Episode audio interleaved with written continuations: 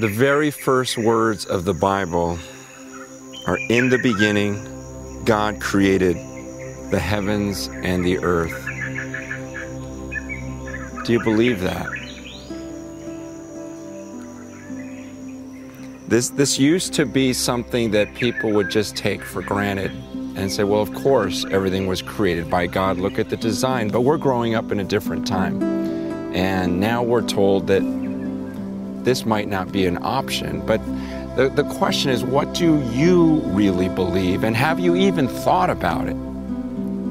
Because fewer and fewer people are taking time to think through the bigger questions in life.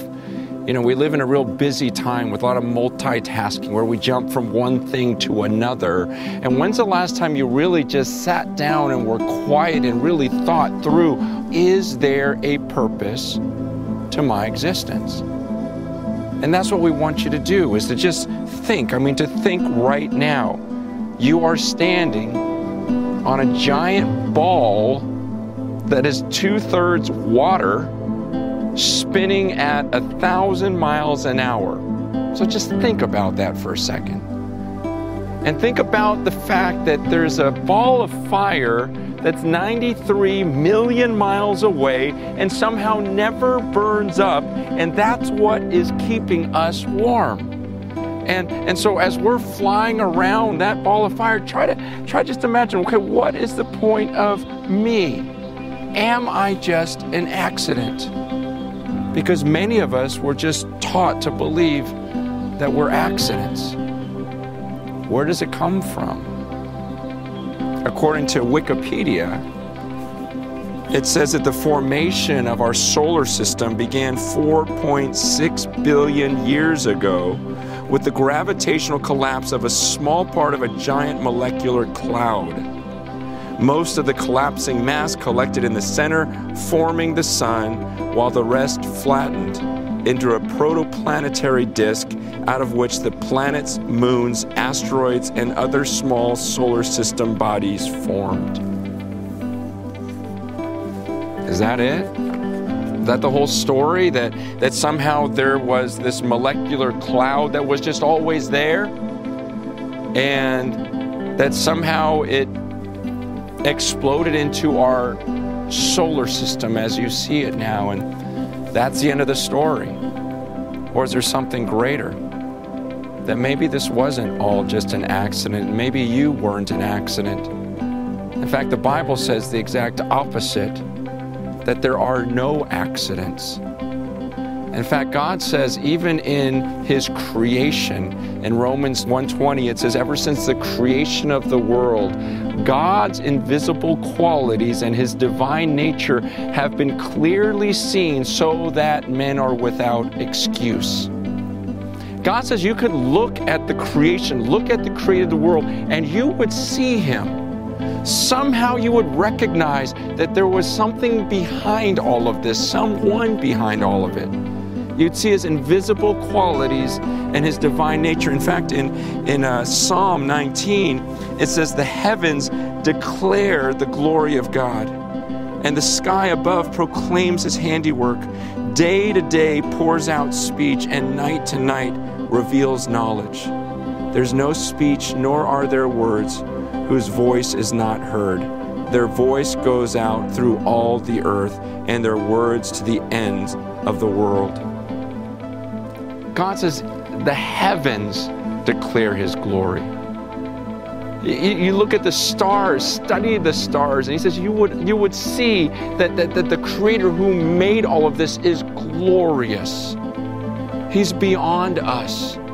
That, that you and I are not the center of the universe. It doesn't revolve around us but there's someone different. And, and in the Bible, when the Bible would describe this being, it, it, wasn't just another version of us and a bigger version of us, but, but, but the people who interacted with him said, no, no, he's, he, he calls himself holy. Holy meaning set apart, completely different from us. So much so that when Moses asked God, God, can I see your face?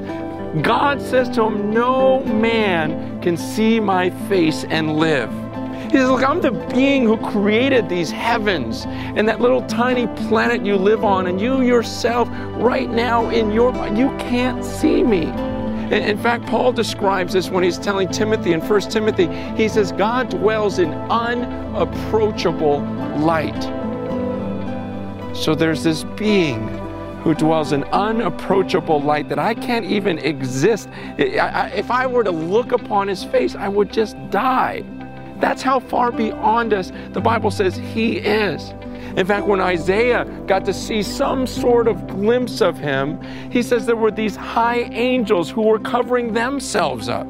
Even the high angels took their, took their wings and covered up their, their feet, their faces, and, and they were screaming, Holy, holy, holy. And everything was shaking. That means they were just screaming out how different, how amazing He is.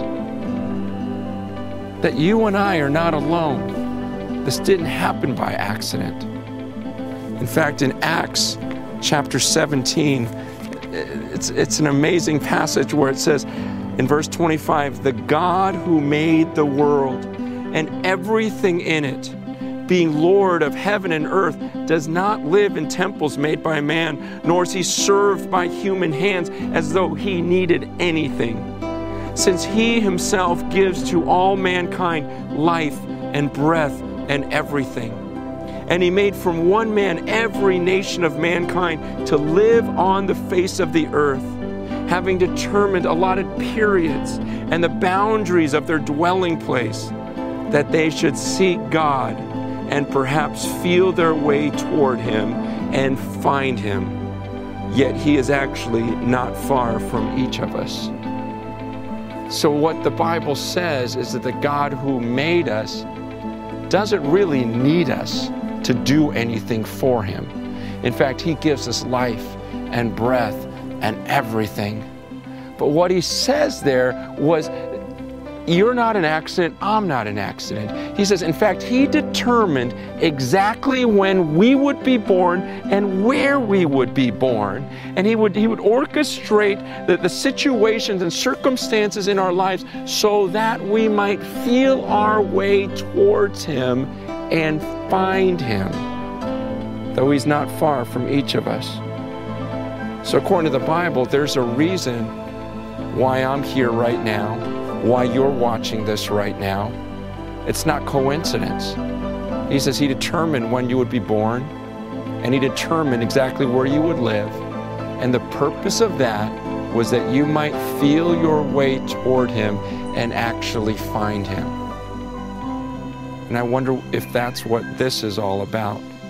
That this might be the reason why you're right where you are today is that God orchestrated this. And this was another step of you feeling your way toward Him and finding the creator of all of this.